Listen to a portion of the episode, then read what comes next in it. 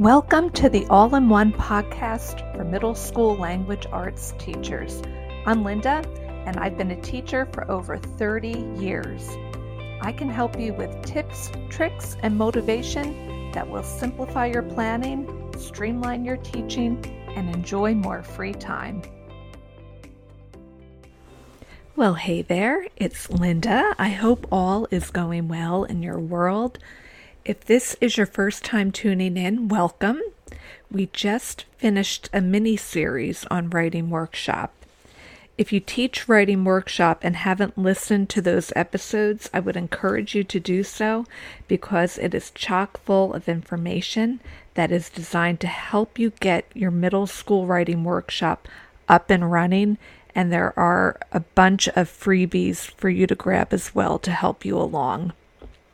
But today, I am so excited to get to our episode because I am starting a mini series on back to school tips to get you organized and motivated with using the least amount of your own personal energy as possible. Even though right now, as I'm recording this, it's only the middle of July and schools by me just recently got out. I know many of you, especially in the South, are already preparing yourselves physically and mentally to get back to school. And I know, I know it is rough, but the reality is that it is a reality. And the struggle is real. We are playing mental gymnastics here. We are wanting to enjoy our summer, spend time with our family, do all the things on our personal to do list. But in the back of our minds, school is calling. So today, I'd like to give you three easy, actionable, and manageable items that you can do now to quiet that nagging voice in the back of your mind. If you accomplish these three easy things, I believe you will actually enjoy the remainder of your summer more because you will feel less stressed overall. I truly believe that thinking about a task is much, much worse than actually doing the task. So, take a deep breath, hold your nose, close your eyes, and dive in with me. I promise you will feel relieved and much better after doing these three easy tasks. And before we begin, I want to make sure that you know that I will be mentioning a few valuable freebies.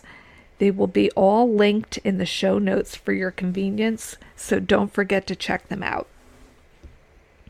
All right, let's make this quick and painless as it needs to be, sort of like ripping off a band aid. The first actionable item on our list is to make your planning calendar. Don't worry, I'm not suggesting that you plan out every single lesson. What I am suggesting is that you fill in what I would call a skeleton calendar. You simply create a calendar for the year with the dates, fill it in with your units, the basic activities, and you're done. To make this really, really easy for you, I have a freebie. I have filled in all the dates for the coming year, which is really the most time consuming part of doing this. So just download it and fill it in.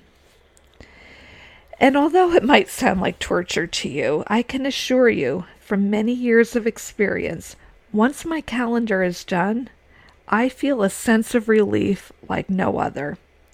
And you can absolutely change the calendar as the year goes along. It's editable, right? But just having a well laid out plan of how you will fit in everything, because after all, isn't that the hardest part of planning? It will help you mentally so, so much. I struggled with this for probably the first 10 years of teaching until I came up with this system. And every time I got a new teaching partner, and shared it with them, they were like, oh my goodness, this is a lifesaver having this calendar. And I'm not trying to sound overly dramatic, but it will change your work life when you walk into your room on the first day back. So here's what I suggest look at your week ahead. Is there a day that the weather is going to be gloomy and your family is otherwise occupied? Or can you get them occupied on that day for a little while? I know for me, my parents were always clamoring to take my daughters places, so I would use one of those chunks of time on a rainy day to do this. And once I sat down to do it, it really didn't take me that long. Honestly, the part that took the longest was putting in the dates and setting it up, but like I've said, I've done that for you already with my freebie.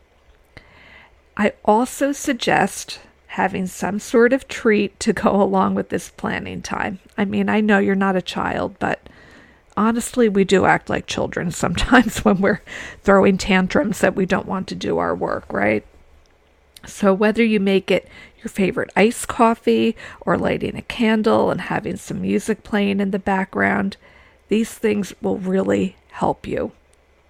Do whatever you have to do to make it a positive experience.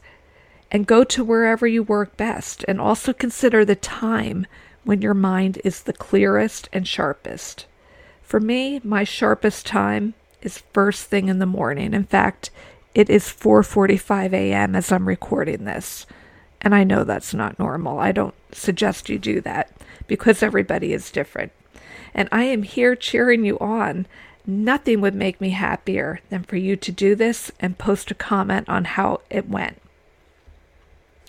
All right, let's move on to the second actionable task that will make your back to school life so much better. And that is to have your first day activities ready to go. We all know how crucial it is to have an engaging but easy activity at our disposal. We want to have a fun and meaningful icebreaker, and even if all of our kids get devices through the school, they aren't always ready to go. Therefore, I highly, highly recommend a printed activity. There are so many activities you can do. I mean, there are just probably millions of them at this point. So, when you're sifting through and trying to figure out which one you'd like to do, keep these three criteria in mind. You want it to be interactive, you want it to be a very specific activity, and you want it to be able to be shared or displayed. I'm going to get into each of those a little bit. So, I'm going to give you a suggestion of something that I used that worked perfectly. It kept my kids engaged with each other. It was a very specific activity so they weren't confused as to what to do. And at the end, it made a great display.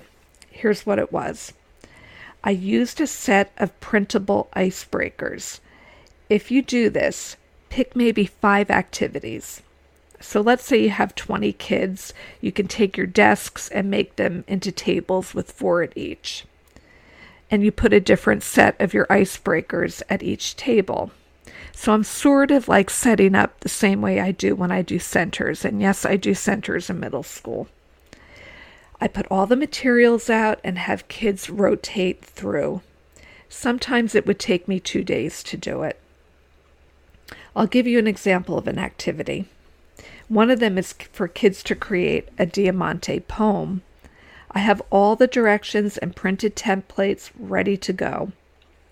This Diamante poem is about them, so the first word is their name.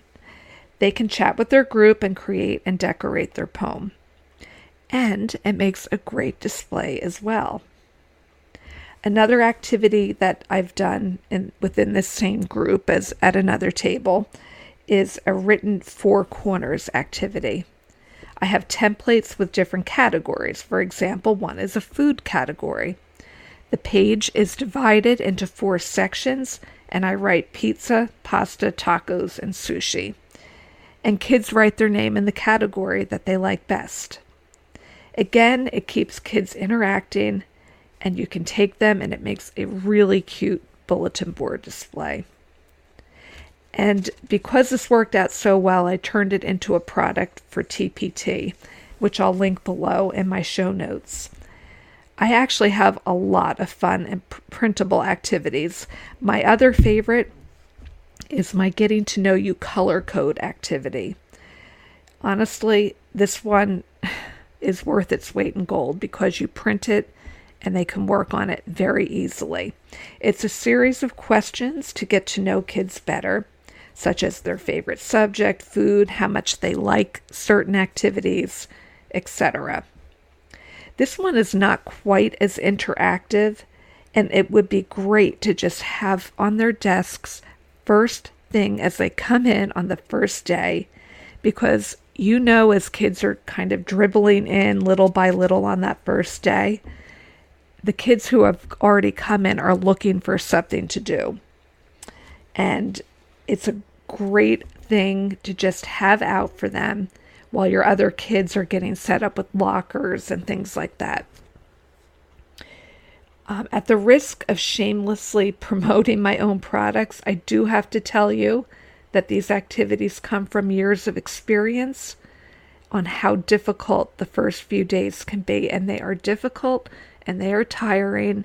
And I really, as the years went on, wanted to make it as easy on myself and as meaningful for them as I could possibly do. And these back to school products that I have are all really inexpensive. They're all under $5 and they're going to t- save you a ton of time and preparation. And they are tried and true by yours truly, me. Okay, you're going to hate me for this when you first hear the third actionable item, but just hang in there with me.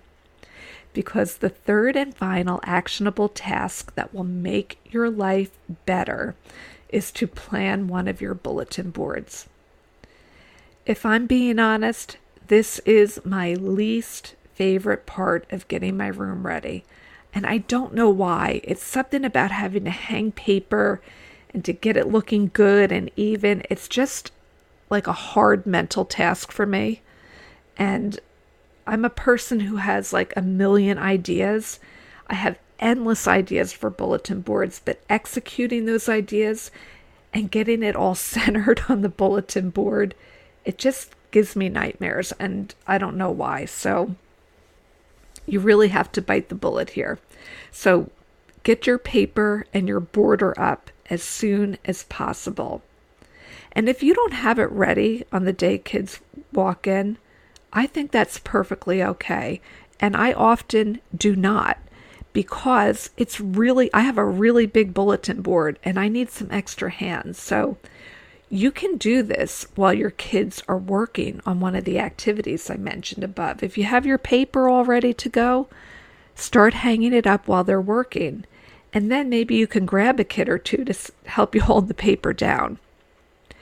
And just put up like a simple phrase like as meet the cast or something like that. Honestly, keep it simple because it's the kids' work that should shine here, not your clever saying.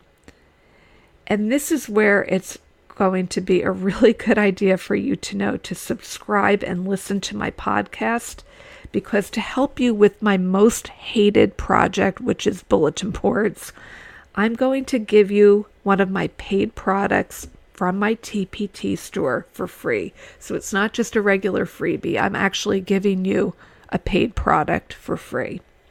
And it is a really cute set of letters and it has little language arts doodles on them. So there's like little pencils and books and things like that. And I have to tell you, they are really cute. Um, they're valued at $3.99, but I'm giving them to you for being a listener. And the link is in the show notes below. Okay, so then as your kids are finishing one of the activities that we mentioned, start hanging them up. This way, you're not setting aside valuable prep time. So, as a student says to you, I'm finished with this, you know, let's say they finish with their color coding activity.